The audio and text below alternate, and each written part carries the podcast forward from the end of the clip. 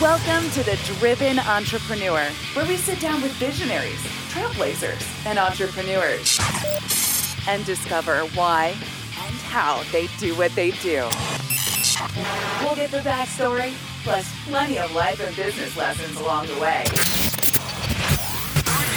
Here's your host, Matt Browning.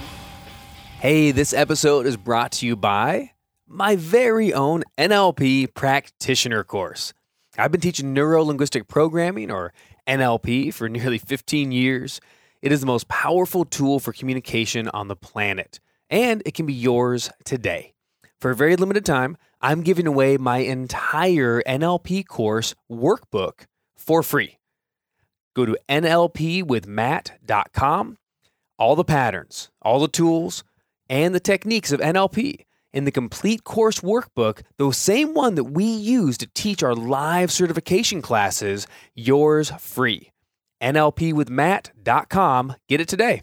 Let's get back to the show.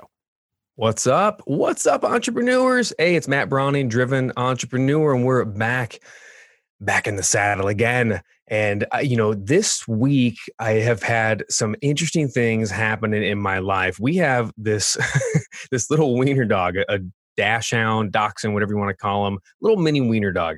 His name's Hudson. And you know, entrepreneur life is you know for a lot of this year I've been home a ton more with my family, so we're going on dog walks. I'm going to the dog park, and you know, just kind of hanging out. And I realized that when he was a puppy, we were training him pretty well. I watched a lot of Dog Whisperer. We've had dogs before. I thought I was a pretty decent, I don't know, you know, dog. I understand dog psychology somewhat.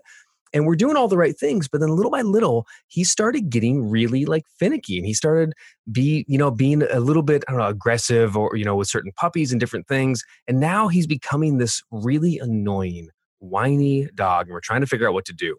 So this week, I hope that if you have a pet, or if you ever will have a pet, if you have a dog, if you have a kid who wants a dog, this week is for you. Um, I invited on someone that I met at a conference that I was just so blown away by. This person is an Army veteran. He's a dog trainer, and he has been trained training in the military, training elite Army canines. And he's now gone on to train over 3,000 civilian dogs. And it's a, a very interesting process. My guest, Ryan Matthews, is not just an inspirational speaker and a dog trainer and an author and a decorated veteran, but he also is now combining using the dog training skills to help veterans and other people going through traumas recover from PTSD using dog training techniques.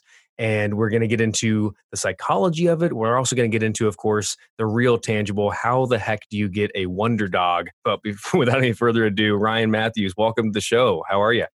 Hi, Matt. Thank you so much for the introduction. I'm doing great, man. Thanks for having me. I've already been enjoying our little pre-tape talk, uh, so I want to jump right in with you.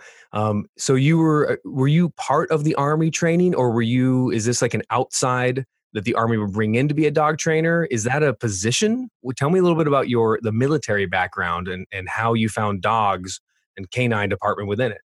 Right. So I was on a deployment to Rijeka, Croatia, which is really beautiful place right on the water in Croatia. And I remember while there on deployment, I had seen these two really cool guys. These are two sergeants in the army, and they seemed super happy all the time. And I'm like, what's these guys' secret? And next thing you know, I see them doing bite protection training where one of them is wearing the big sleeve and the dog's biting them and this kind of stuff. And I was like, oh, wow, that's exactly what I want to do. I've mm, definitely don't have the ideal job here in the army. And so I interviewed him. I asked if I could talk to him and I'm like, how the heck do I become a dog trainer like you?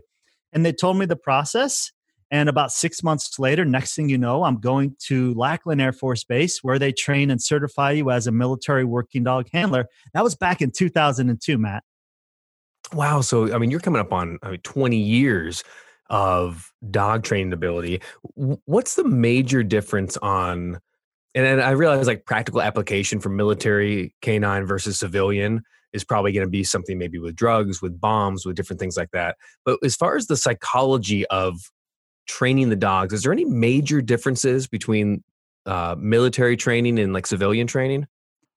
On a macro level, there's not a lot of changes it really as far as my philosophy which is known as balanced dog training which believes in correcting when necessary and rewarding as well. So I believe in both. And you don't always find that in dog training. But on a macro level, the military working dog uh, curriculum also is about rewarding and correction. I think the biggest difference is really that with a military working dog, we are correcting a bit harshly. Uh, these are Ferraris. You know, these dogs have extreme drive versus little Hudson does not have the drive of a Belgian Malinois or he thinks he Shepherd. does. Yeah, yeah. he thinks he does. And that's we're going to definitely get into some of that as well, which is going to be really really fun. So, that's overall a lot of it's the same, but it's also not because we're dealing with two different, very different types of animals as it relates to the type of dogs. Yeah, that makes sense. A, a little bit like, say, you know, training a, a horse in your home barn versus training a racehorse. It's going to be the same, as you said, macro principle, but there's a fine tuned precision that they need or don't need. You might do more or less for different things. So this is really interesting. So, uh, how long have you? How long did you end up serving, and what caused you to want to enlist in the first place? Wow, that's a that's a deeper story. In short, Matt, I was running away from things here in Southern California that were not very pleasant at all. I'm happy to go deeper if we wanted to. Uh, but essentially, I was running away, man. I was running away from something very uncomfortable where I was afraid for my life. And I went to the Army recruiter and I said, I will sign up right now if you give me two things that I really need. And I said, number one, I got to get out here, station me overseas, please, anywhere, preferably Europe. I said, and number two, do it tonight. Yeah, do it tonight. And number three, give me military police. You see, Matt, like I figure that if I okay, listen, Ryan, I'm sorry, you cannot be like, you know, I don't need to get into this, but I was running for my life. I need MPs, and you need to station me overseas. What's uh, what What's this backstory, man? What as much or as little as you want to talk about, but I, I like, what are you running from? Yeah, exactly. What am I running from? I love how you phrase that. And that's exactly what it was. You know, they say that there's that saying where if you can't beat them, join them. And that's yeah. exactly what I had done. So as a teenager, I found a brick of marijuana, which for your audience, if they don't know what that means, it's just a large sum of marijuana in the middle of the street. And that prompted me to get into a drug dealing career where I thought that that's the kind of person I needed to be based upon my circle of friends and even my family members, which are kind of some of them are pretty tough. And so, um, and I'm going to pretend I don't know what you're talking about either, as if I never had that experience as a teenager. So go on. Yeah. So again, we're I'm walking to school. This is in high school, and I find this this it's literally about the shape of a brick that you would use for building something a home or such and it ended up being marijuana inside and when i found it with my friend he's like oh man let's smoke it. And that's when i showed my true entrepreneur colors and i said no we're not going to smoke this. I said we're going to sell it. And i became addicted. I became addicted to not the drug but the fact that people needed what i had to offer Okay, so you go, you're in high school now, uh, 16, right. 17 years old? Exactly. Yep. Uh, and you're breaking bad. You find a pound of pot or some equivalent, and you're off to the races as a drug dealer. That's right. And, you know, I thought I was cool. And, you know, what I also realized now, it took me 30 something years to figure it out, Matt, was that I was always being something that I wasn't. Yeah. I was not being my authentic self. I'm actually not a hardcore guy. I've done hardcore things, but I'm really a very kind and loving type of person and it took me so long to get there uh, and i'm and i'm glad that i'm there. So again uh, what happened was one day my friend essentially tried to rob me of my own drugs. Now when he tried to rob me i attempted to stab him because i was taught you never trust anyone in that kind of world and when i tried to stab this guy again i did not know what i was doing. And the joke is i wasn't cut out for it because i end up cutting myself while trying to stab this guy when he tried to cut out. Oh yeah, it's a Come good play on. on words. Yeah. So you cut yourself as you're trying. I mean, well, it's like how many times really, you know, you watch the TV and the movies, and it's like, oh yeah, people are always stabbing and shooting. But how often, genuinely, even in that line of work, so to speak, are you going to get in this situation to be able to to hone a, a skill? Like, I mean, that that's crazy. So so you stab yourself. Are you getting in trouble? Are people looking for you now? Is it the cops looking for you? Is it the other the other turf guys? Exactly. The other turf guys. I like yeah. how you phrase that was, you know, essentially threatened to blow my head off with a shotgun. And so when you said what were you running from? That's what I was running from. I was running from the fact that I thought they were going to shoot me blow my head off with a shotgun. And that's why I decided to go in as MP because military police.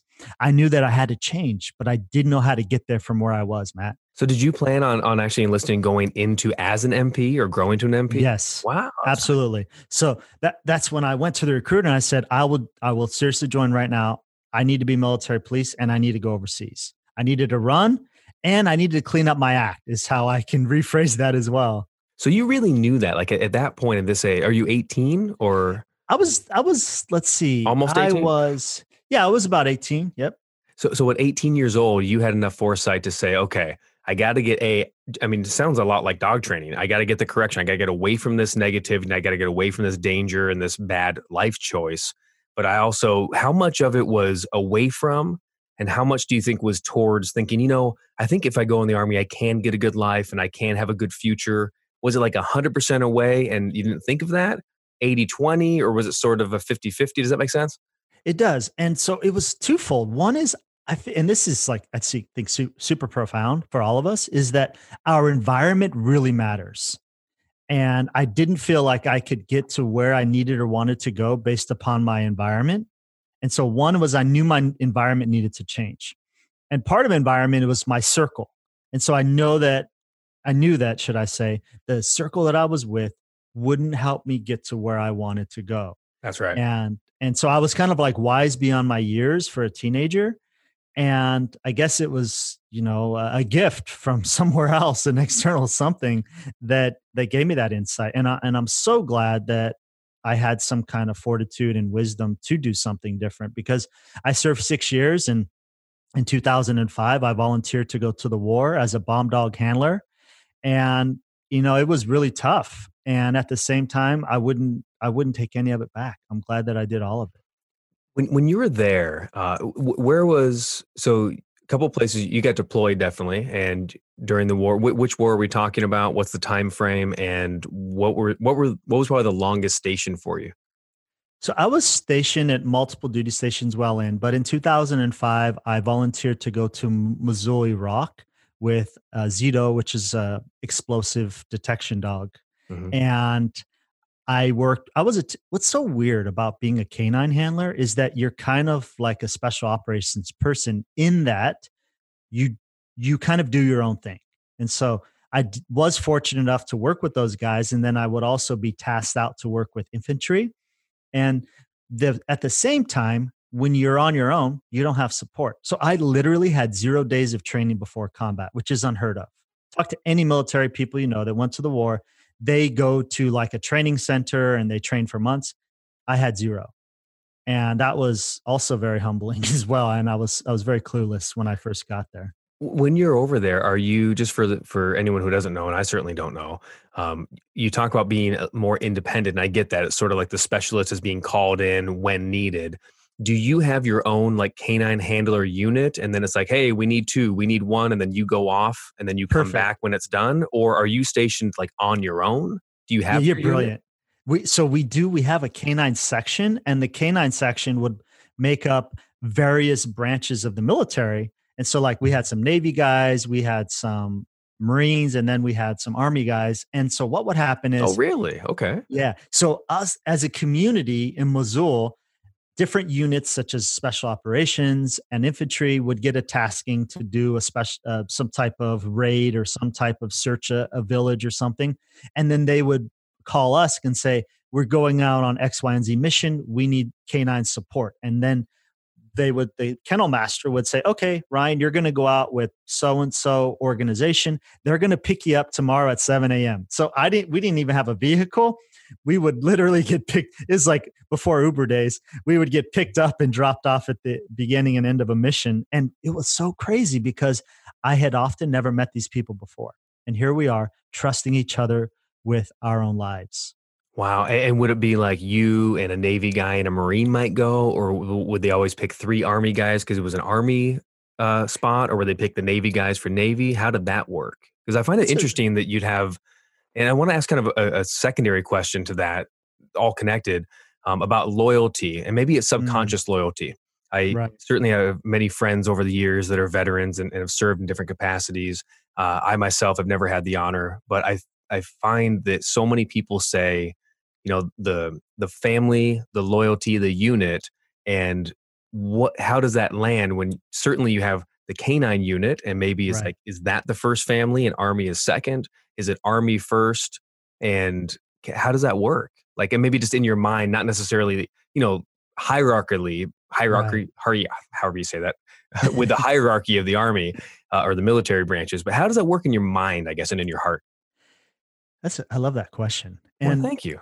well you know overseas things change. When you're garrison meaning stateside we give each other a hard time and joke around with the other branches so it is like army first as far as because i was in the army right and but overseas, when you're deployed and when you're in combat and you know you're relying on each other as US military, we're all one for sure.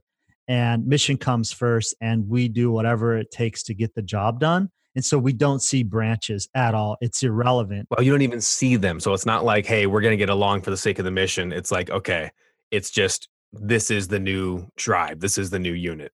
Yeah, we need each other, man, because you know, when you're getting shot at, you're relying on each other, and so you you become you become soulmates real quick. I can imagine. Right? Um, let me pivot just a little bit into sort of civilian life. You come off after six years of serving. Um, did you did you want to break from hmm. dogs? And I guess what it kind of comes to me is I think a lot of times when we get into we do something for a career sometimes the passion or the love for it drops off. Like somebody once, I love rock climbing and mountaineering, and somebody, a good friend, said, You should be a guide. And I thought to mm-hmm. myself, the last thing I want to be is a guide and do this for a business because then come the weekends, the last thing I want to do is go to the mountains. How did you feel about dogs, animals in general, training? Did you have a big respite? Did you think that's uh, that's my past? And then mm. kind of jump back in later, or did you hit the ground running in civilian clothes and you said, "Man, give me my dog"? it definitely didn't play out as your guests may think. after after the war, I wanted to go back. Okay. But I wanted to go back. And so I should better said after the war, I got out of the military. I was due to be discharged.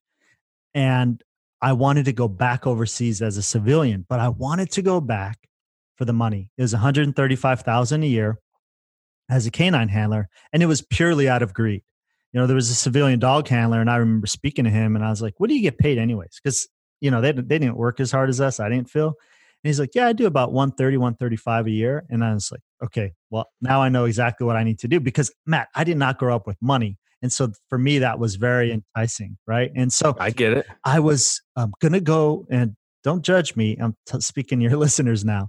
Is uh, I was going to go back overseas with Blackwater. Now, for anyone that knows the world of military and government contracts, Blackwater has had a really bad name.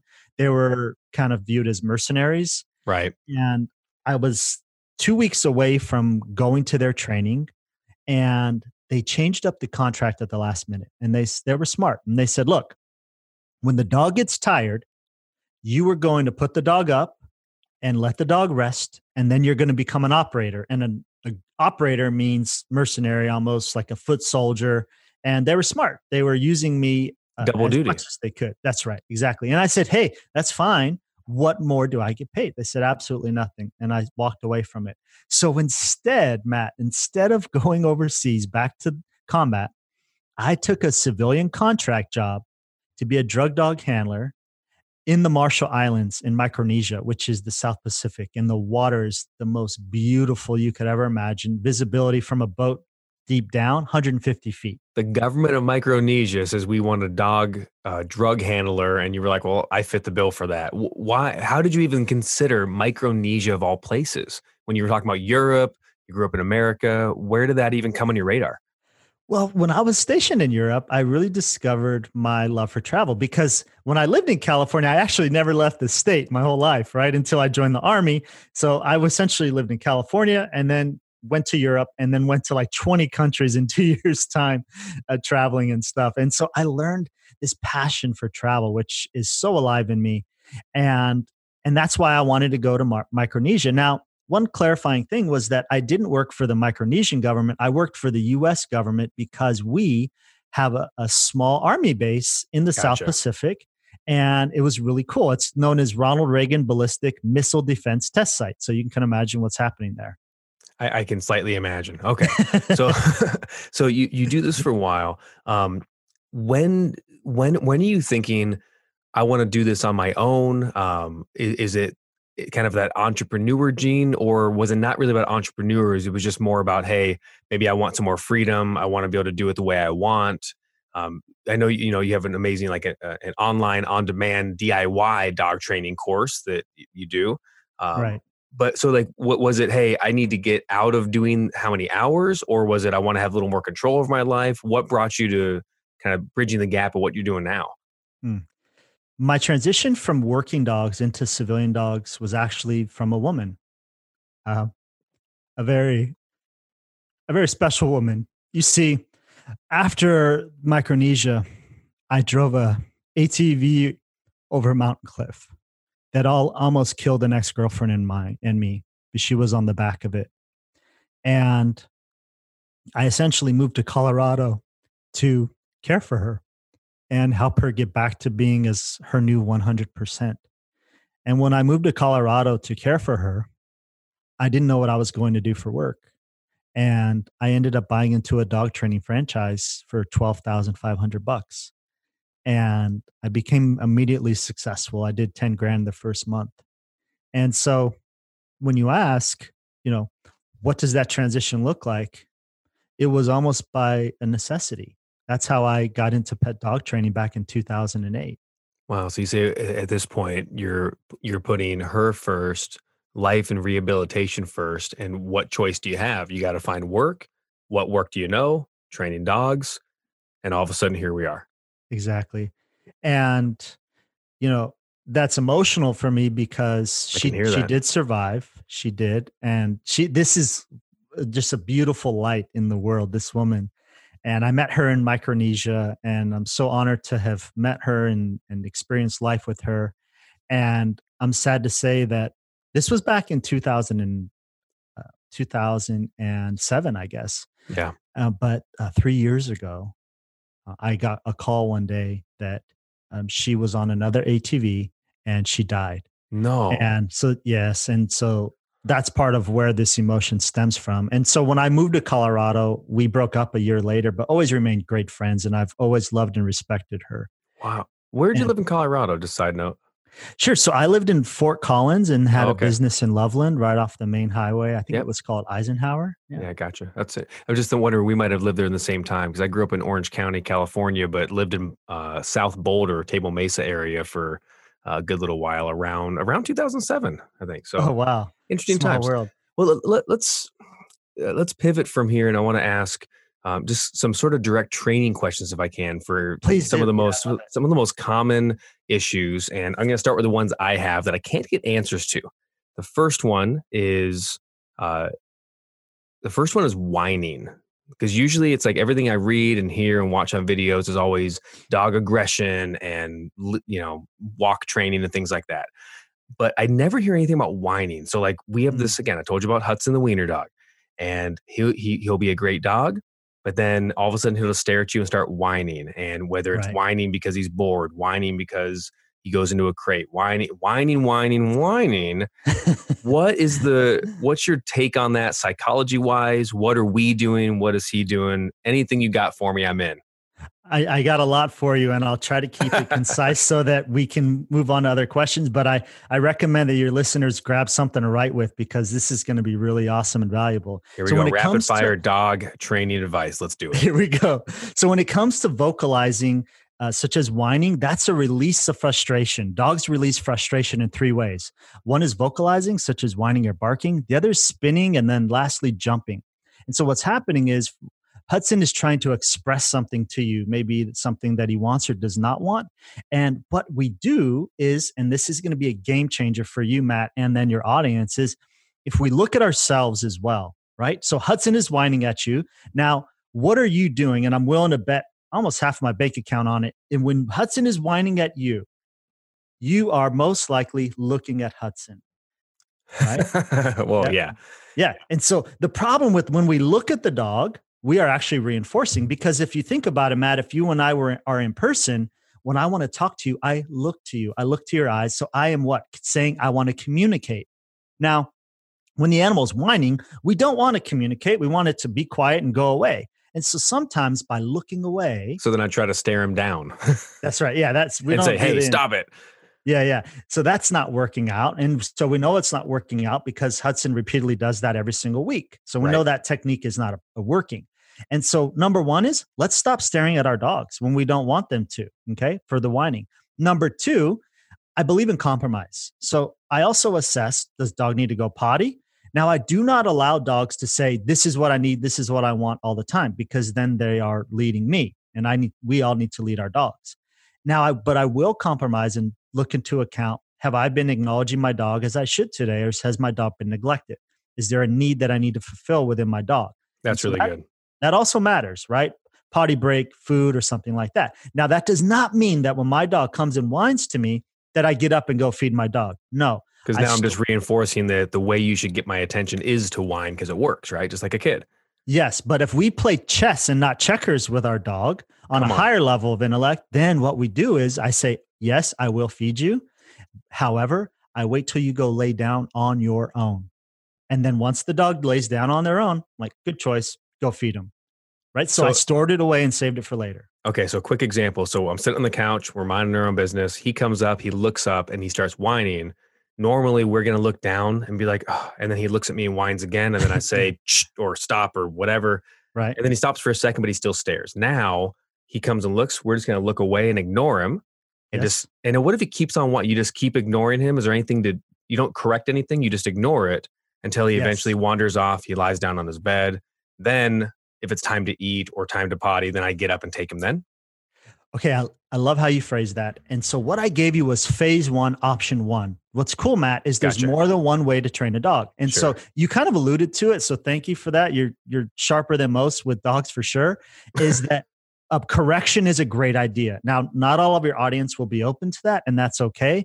Again, I'm a big believer in correcting for things we don't like and rewarding for things we do like. And so, what you, I would real yeah. quick, just before you get into that, can you just give a distinction between punishment and correction? I think that's the sticking point, mm maybe. Right. It's sometimes it's a play on words and perception about how we view those words. And so the way I True. work as it relates to punishment or correction, because punishment could be looking away, right? Depending on the dog and their mindset, right? that could be viewed as punishment from the animal. But as it relates to punishment or correction, for me, it's about how can I stop the behavior with the least amount of effort possible and it sticks. See, I can cease a behavior, but when it repeats again an hour later, a, a minute later, or next week, then it hasn't landed in the animal's brain. Okay. And so that's why the correction does need to have a certain level of understanding and almost call it um, seriousness for it to stick so the behavior does not continue to repeat okay and that's where people lose off now how can we do that well there's many ways as it relates to your example matt you can use a shaker can which is just an empty can with some pennies inside or quarters if you're rich it's empty tape on top and you shake that thing like a little rattlesnake sound okay that may work for hudson for a week but then he may get immune to it and not care and it all depends upon the dog. Another option is you could do like a spray bo- a spray bottle, should I say, with just some water inside. And we have right. done that, and he responds amazing. Where I think we maybe sprayed him once with a light mist, he didn't like it, and now if I just pick it up and aim it at him, he stops. Right. And so then the secret then Matt is you put one of those spray bottles in every room in the house, and that way. Now here's here's how we phase out the the bottle. That's genius. Is the way you phase the bottle out. This is next level genius. Is when Hudson makes a good choice. That's how I like to phrase it. It's like, hey, good choice. So, what would be a good choice in the instance of your example? That is, he chooses to be quiet. Okay. And so, when he chooses to be quiet, you're mellow, but you give a very high value reward, such as cheese or chicken or dried liver or something like that. Ooh, high value. So, not yeah, just like a little dog bone or something. No milk bone, no milk bone, not high enough value. And so, that's why we, it's the next really phase good. is you reward when impressed. And now, if you think about like a surprise and delight, which we have one for your audience, right? And so if we wow your audience, they're like, wow, I really want to get to know this Ryan guy. I want more. Same holds true with your dog, right? As it relates to positive reinforcement. And so why give milk bone when we could give something more valuable? And it's like, wow, that's a surprise and delight. Didn't expect that coming. What did I do for you to give me that? Then you get the dog's wheels start to spin then that's called offering behavior, right? Where their dog starts problem solving on their own. And then that's a very high level of dog training. It's very fun. Man, this is uh, genius. Again, what I love is we talk about something that, and I've studied this, you know, to the extent that a, a civilian dog owner, non trainer studies, right? And, and I understand the basic concepts maybe even better than some worse than others but this is genius where it's like just that that clarity those little distinctions of the high value reward yes and exactly when to give the high value reward and i'm assuming mm. this goes with affection and everything else can we talk about the other major classic which is dog aggression um, and i think our dog's a good example of this i've had dogs that were wonderful i've had dogs that had major issues but usually in my life at least it's been this gradual you know, I take the dog for a walk and we keep going. And we've even taken Hudson since he was, you know, two, three months old, whatever year, whatever week it was, to the dog park regularly, multiple times a week. We try our very best to introduce him to people, and he, and he was playing wonderfully. But little by little, he started having issues with bigger dogs and puppies specifically. Mm. And he's just starting, like, I see those signs, right? He's starting to become, oh, I can't trust you why are you starting to flip out a little more and they're going beyond playing can you speak to how the aggression shows up and if you still have time i want to keep going on this we're a little bit I over do. but that's going to be just fine um, we'll probably break it into two parts on the radio that's cool and one big podcast so how does dog aggression come about how can we prevent it maybe a and then b when we know we're getting some or we have it what do we do about it wow so this this answer is going to be going way deeper than what you and your audience potentially had thought it would go. And Wherever you want to go. It's going to be really eye opening. And so you said some really great things and you alluded to some beautiful things as well. And so aggression works like this on a macro level. In, aggression stems from an invasion of space. And so Hudson is fine when a dog is a mile away. Hudson is fine when a dog is 100 yards away. Hudson may not be fine when the dog is 10 inches away. Okay, is, so is it possession or is it spatial or is it both? Well, we could argue that that possessive and spatial is the same okay. because it doesn't matter if it's a bone, food, a dog bed, or get out of my personal bubble I'm laying down. It's an invasion of space, meaning the animal is possessive of their space, right? Okay. Now, you also said something about where taking to dog park and that this aggression or however we want to phrase maybe reactivity maybe it's not aggression that's a good word has has progressed and there's a difference so reactive just means um, i don't want to cause a problem i'm just a bit worked up because i'm too stressed you know what's See, interesting is I, th- I think he started a little more like that where he was always fine but every now and again there was this other dog who yes. clearly had some kind of weird issue and then he'd come over and bother him and then as a little dog he'd go hey and he put him in his place and then he would stop and go back to normal, which I thought was fairly healthy. But then he started being the one who I'm like, oh, I got to go get him. right. Now, here's the thing: is you're you're hitting it all right on for sure. Here's the secret. Here's the secret. Everyone. yeah, what's the secret? The secret is that we need to avoid dog parks, and that's not what we want to hear. okay. Now, here's why. I love you for that. here's why. Number one, you have great intentions. You want to get your dog exercise. I love that, respect that, value it. I teach dogs to run treadmills. Exercise is so important. Number two, most of the people in the dog park are on their cell phone. And we think we want to socialize them is really the idea. Correct. Yeah. Now, yes, or it's a socializing thing. Now, here's the problem is you have a group of people who are responsible dog owners that ha- I misphrased it. You have a group of people that want to do the right thing by their dog. They just don't know what they don't know. And so you have a group of people that have their dogs off leash, which is uncommon for them, and nearly no one will have off leash control, as in, don't do that when you're off leash. correct. Such as, come here while you're off leash. Nearly no one will have control. Number two is nearly no one knows enough about dog behavior and psychology to assess when the play is getting out of hand. And number three is you have a group of people that nearly no one knows how to break up a dog fight because dog fights happen at a group, uh, sorry, in dog parks every single day and trust me, I've that's how I started. Was I studied dog parks. Well, and I'll tell you, and, and I've watched those too. I mean, you know, I, I watch people and it just, I, I, cringe because all of a sudden the two dogs start getting into it. And then here you got two people are reaching in with their hands and trying to grab the dogs by the collar. And it's like, what a way to get bit. Not a great idea. Correct. Um, so Smart. stay out of, oh, and then what, what about this too? And I think like that pack mentality, I always think I'm sitting in the dog park and maybe there's 10 dogs I go, gosh, here's this kind of temporary pack. And I watch how sometimes it'll become calm. Maybe there's six dogs and they kind of they they sorted each other out and, they, and everyone's okay. Some mm-hmm. dogs play, some dogs stay at the but they're all just kind of working themselves out for like 10 minutes. Right. A new dog comes in and all of a sudden you have a whole new pack. And then a right. dog leaves, then another dog comes, and it's like it's constantly changing. Yes. Does that create like levels of anxiety for the whole temporary pack, if that's even a right way to say that? It's a great way to say it. And we could also say it as it's a shift in the energy. Shift in the energy, yeah. Because because like we all got to know each other and we have our own vibe now as a unit.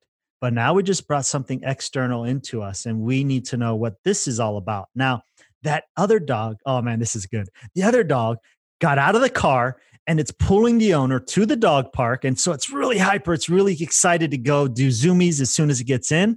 Whereas everyone else had ran run around that's inside. They've already checked things out. They've sniffed the area. The other dog is ready to go sniff the area. It's ready to meet everyone. Everyone inside is already met. And so you have this really excited dog coming in, and these other dogs that have already kind of figured it all out. And so this new dog coming in has shifted and changed up the energy. And that's mm. can be a good thing, but not always. You see okay. how how it can be really just changed up by through one made one fundamental change. Absolutely. Yeah. Okay, so we avoid dog parks. We take them for walks. Yes, but they need socialization, right? And so, right. yeah. So let's go back to that uh, aggression socialization piece. Yeah. So we definitely must have socialization and and what you can do is if you see someone at the dog park let's say you're like yeah i don't care what ryan says i'm going to keep going well how about we compromise because i really like to compromise with dogs and people so what does it look like if we were to say you know i've seen this person coming often and their dogs chill they seem nice they always say hello why don't we reach out to that person and maybe a couple of others and set up our own private play date where we know the dogs and we know the people we like the energy of both now it's a positive experience versus a bunch of strangers meeting up, don't know anyone's energy, then things can potentially get bad. So I'm not discouraging socialization. I'm discouraging unhealthy socialization. That's a great distinction, really good idea. I think that fear is that I'm like if my dog is starting to act aggressive or weird, I feel like gosh, I I'm scared, so I I I I know I want to withdraw and keep him at home yes. more but at the same time, I know that's not good for him. I don't want him to be that that dog who's stuck at home looking out the window thinking everybody's the enemy. So right. make some play dates. That's great. And then what else yes. can we do? What else can we do to, to sort of shift that spatial, the possession, the I guess get him more friendly? Get him more friendly, but also have more awareness and be your own dog's advocate. So what mm-hmm. I mean by have more awareness is be next level responsible dog owner learn dog behavior and psychology. I'm a big believer in reading body language. So I teach people how they can reach body language in actually the online course. And there's like 10 videos specifically about reading body language. And it goes deeper than, hey, that wagging tail, the dog's happy, because a wagging tail does not mean happy. It can. A wagging tail means excitement. And there's good and ah. bad excitement in life. And so I teach you how to read the entire dog's body language. And that matters because we need to be our dog's advocate. So when Hudson is feeling triggered or stressed, it's our job to recognize it in our in our babe and then having enough as a skills as a handler to get other dogs to back away. So I live close to the beach here in Orange County and my dog and I we run on the beach often and when dogs are being a bit rude to my dog or if they charge him in a certain way I know it will trigger him, I use my spatial awareness and this is one of the secrets to get that other dog to back away. I use my own presence to get the dog to back away. And so that's part of me being Zeus's advocate not let Zeus getting stressed out because I know that that dog's energy is going to bother Zeus. Zeus wants a particular type of dog to interact with as it relates to personality and energy. And I facilitate that. And that's exactly what we do on our private meetups, like meetup.com or our private play dates. And so that's something that we can all do is set our dogs up for success, is to know how to read the body language when the other dog's going to be triggering and when our own pet gets triggered we got to be you know be their biggest fan can I tell you, man, that that um, Ryan is really nice to hear from an elite dog trainer like yourself that's worked with so many thousands civilian and military dogs to say that your personal dog can get triggered. In my head, I always think, you know, I think of like a, a golden doodle or a, a Labrador, you know, one of the say the mild mannered breeds, quote sure. unquote And I think, oh, you know, whoever my dog is, my responsibility is that I should get him. He should be the ultimate happy, let everything go, you know. But it's like nobody's like that. And to know that no humans are like that, I don't think even healthy for me to say, I'll let any behavior go.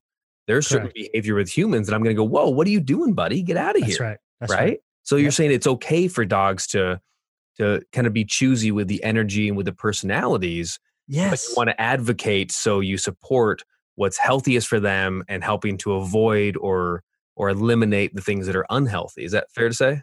That's 100%. And friends, let's take it a step further and let's. say this that not all dogs want to socialize, but we want them to. That's part of the dream that we had when we first got the dog was to go and play and be social and but you know what? Not all people are social.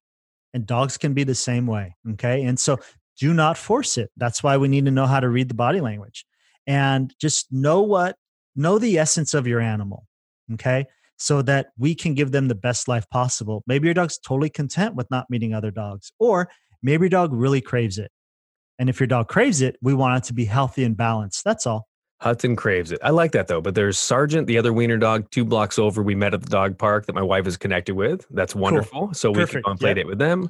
We have friends a couple blocks the other way with a dog, Brody, who's a big dog, but they seem to get along really well. So hanging out with them just together or in the house or something is a great way to do it rather than the dog park. I love that.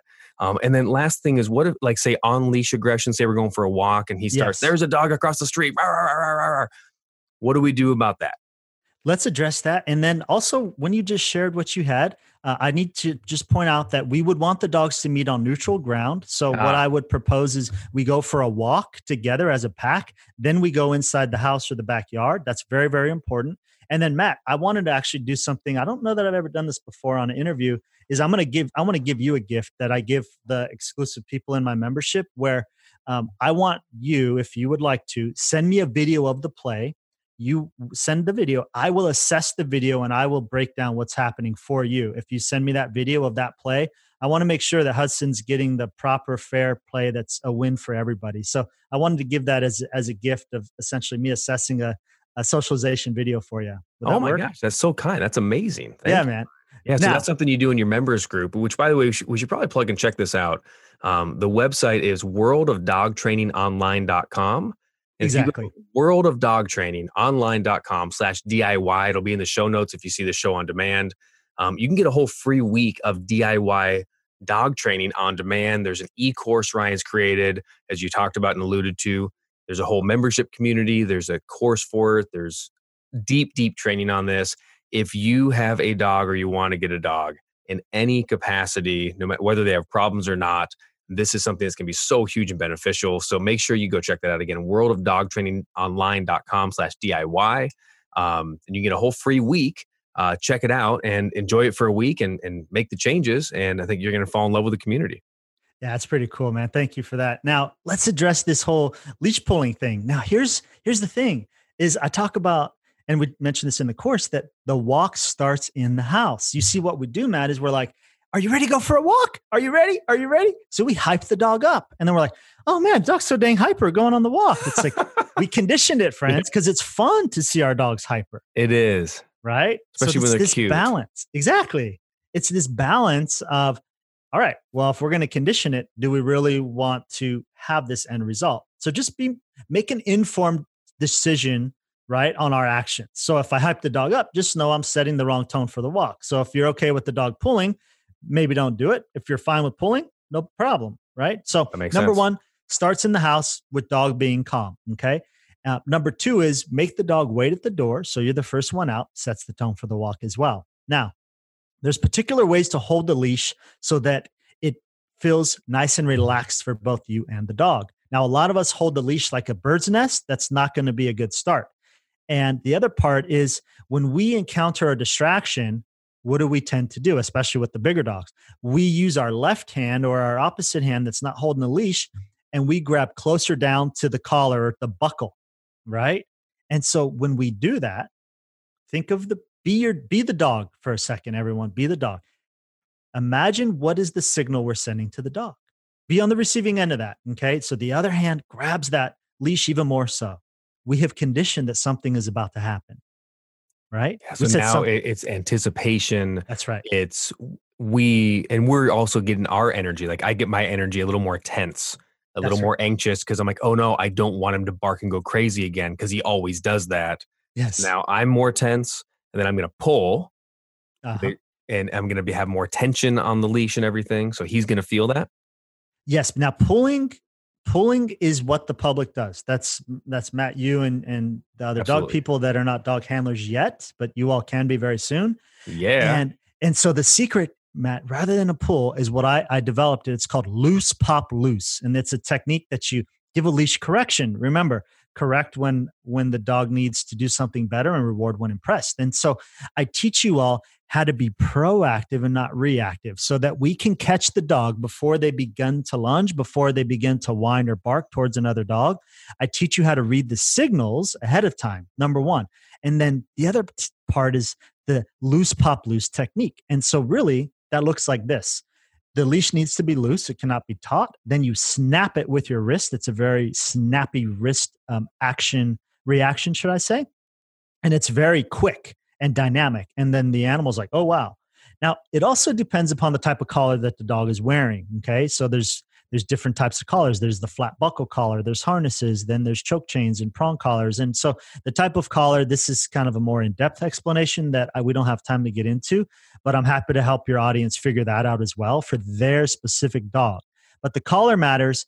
We tug the leash in a snappy manner called loose pop loose, not a pull. Pull is going to just create an oppositional reflex. You pull back, dog's going to pull forward. You've seen it time and time again.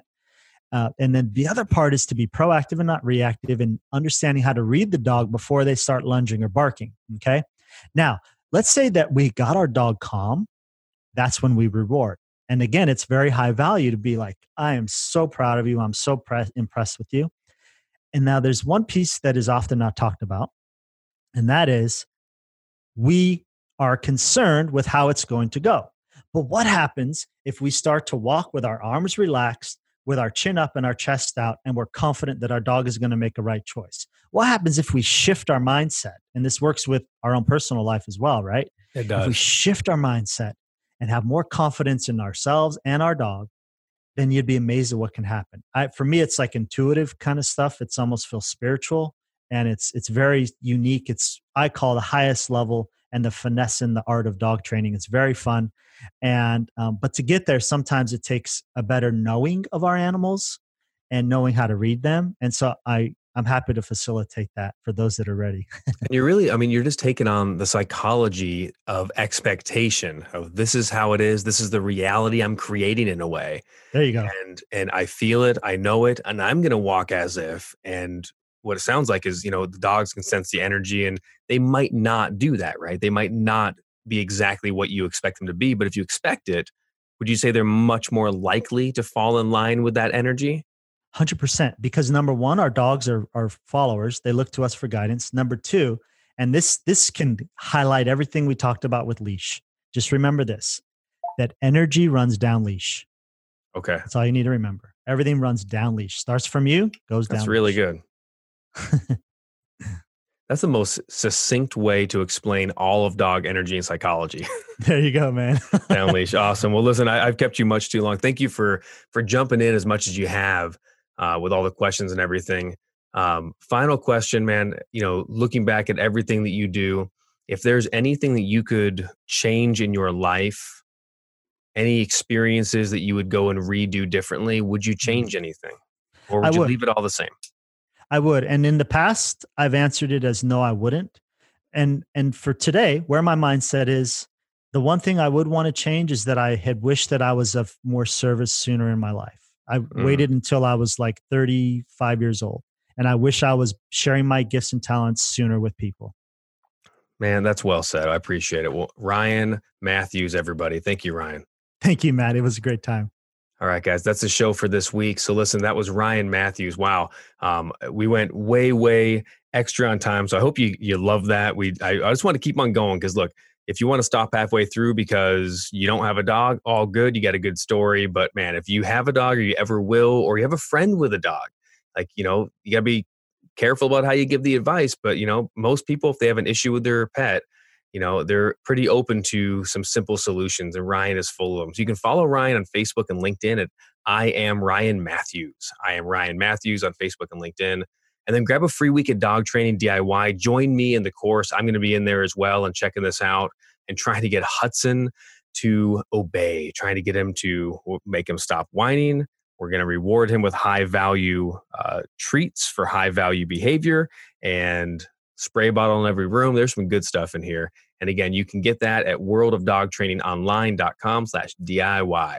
That's it for me this week. I am out. Get out there and have a great weekend. Stay driven. Do what you do. Um, and as in the words of Ryan Matthews, be of service as early as you can in life and in your business. All right. Love you guys. I'll see ya. Bye. Bye bye.